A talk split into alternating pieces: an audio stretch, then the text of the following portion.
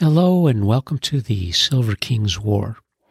I'm Michael Sievers, the writer, producer, and creator of this podcast series about my father's Second World War as a B 26 bombardier. Today we continue in our review of Stanley's War. It's September of 1945, and our hero, the Silver King, is traveling by ship on his second Atlantic crossing as he returns home from his war. And what awaits the Silver King upon his arrival in New York Harbor will be a revealing and not unexpected piece of news about life in the Air Corps. In late August of 1945, while Stanley and his guys were waiting word on when they would ship home, the War Department was preparing documents regarding what would come next in the world of service to the nation. And on the 24th of August in 1945, from Washington, D.C., the War Department issued a memorandum for all officers under the title of Organized Reserve Corps, specifically from the White House and dated August 20th, 1945. To all servicemen, our country, which you have served so well, needs your continued patriotic support in the organized Reserve Corps. When you leave the service, I am personally interested that, as an enlisted man, you enlist in the reserves, or that, as an officer, you accept a new commission in the Officers Reserve Corps. In doing so, you will contribute to the future security of our country immeasurably. Signed, Harry Truman. Colonel, Field Artillery Reserve. Below the President's signature was a letter from the Chief of Staff from Washington on the 23rd of August in 1945. To all members of the Army, to better guarantee the permanence of this peace, I am convinced that it is necessary to build up a strong citizen army the world must recognize that we are at all times prepared to defend the peace. Furthermore, we owe it to our country and to the comrades who have made the great sacrifice to ensure that never again will Americans be drawn into a war unprepared. Therefore, I earnestly hope that you will give careful consideration to the importance of enrolling in one of the civilian components of the Army when you are relieved from active duty, that there may be a solid foundation of veterans for the necessary regeneration of the citizen forces. Faithfully yours, George C. Marshall, Chief of Staff.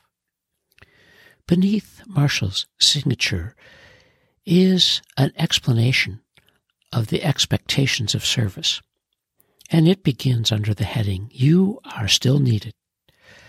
With the defeat of the Axis powers, the United States has emerged as a great military force, which enables it to play a powerful part in establishing the foundations for a permanent world order to ensure peace.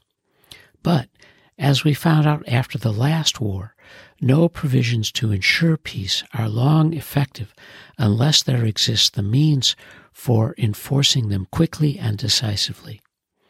These means are evident in the combat and other invaluable military skills of discharged veterans. That is why your services as a trained and experienced officer are needed so urgently in the post-war Officers Reserve Corps.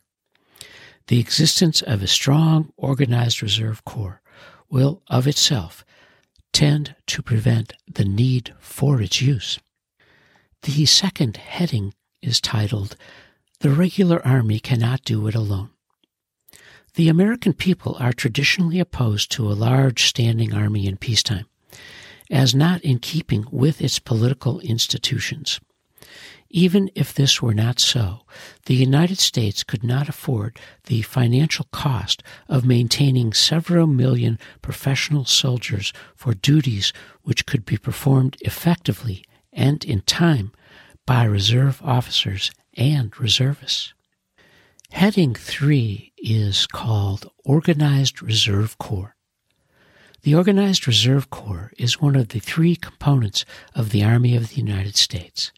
It consists of the Officers Reserve Corps and the Enlisted Reserve Corps and is composed of qualified citizen officers and enlisted personnel who voluntarily elect to serve their country in a military status during peacetime as well as war. It is contemplated that reserve units will be effectively organized and trained in time of peace for prompt employment in time of war. The memorandum continues with this heading Advantages of joining the Officers Reserve Corps. You will have a military status and definite place in the post war Army of the United States. As an officer, you will receive an initial five year appointment in the Officers Reserve Corps in the highest grade held at the time of relief from active duty. You will have full opportunity, with your consent, to acquire additional practical experience through temporary active service and to receive promotion by successive steps to any rank for which you can definitely qualify. Specific facilities will be provided to afford the means by which you can qualify for advancement. You will have opportunities to accept tours of active duty with full pay and allowances. In the event of future active duty or of another emergency, you will ensure your continuity of commissioned service for longevity pay as well as for any authorized retirement benefits. You will be able to maintain and enjoy the comradeship of your fellow officers of this war. You may exert an active influence on the future military policy of the United States through membership in the Reserve Officers Association of the United States. This voluntary association of reserve officers has been in existence since 1922 and was largely responsible for the availability of more than 100,000 reserve officers at the beginning of World War II.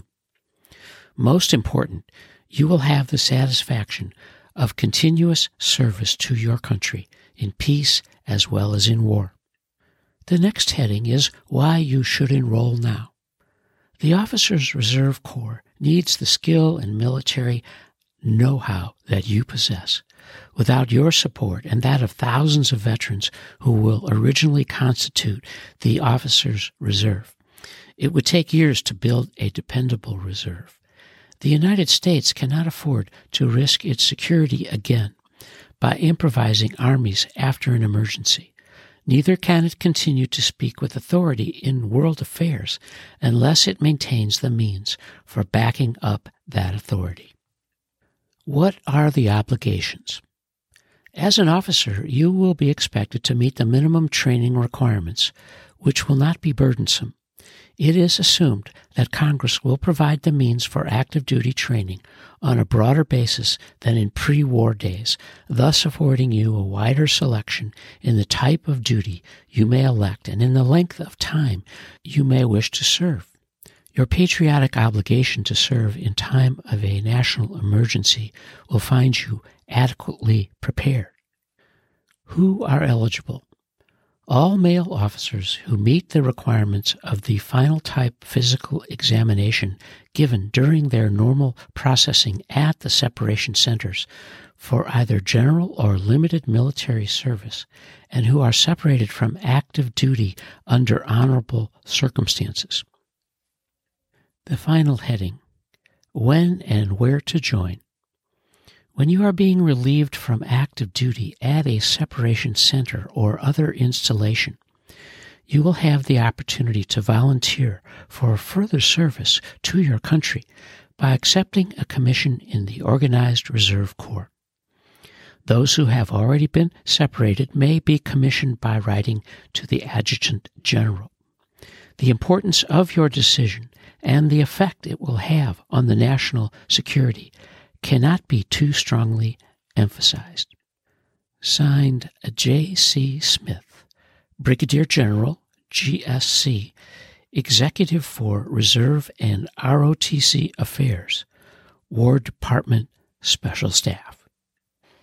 As our hero, the Silver King, cruises into New York Harbor for his return home, this memorandum for all officers will greet him upon his arrival at Fort McPherson, Georgia, for his separation from the Army of the United States and its Air Corps. And as our hero, the Silver King, reaches one of his favorite American cities, New York, we have reached the end of this episode of our review of Stanley's War. And you are listening to the Silver King's War.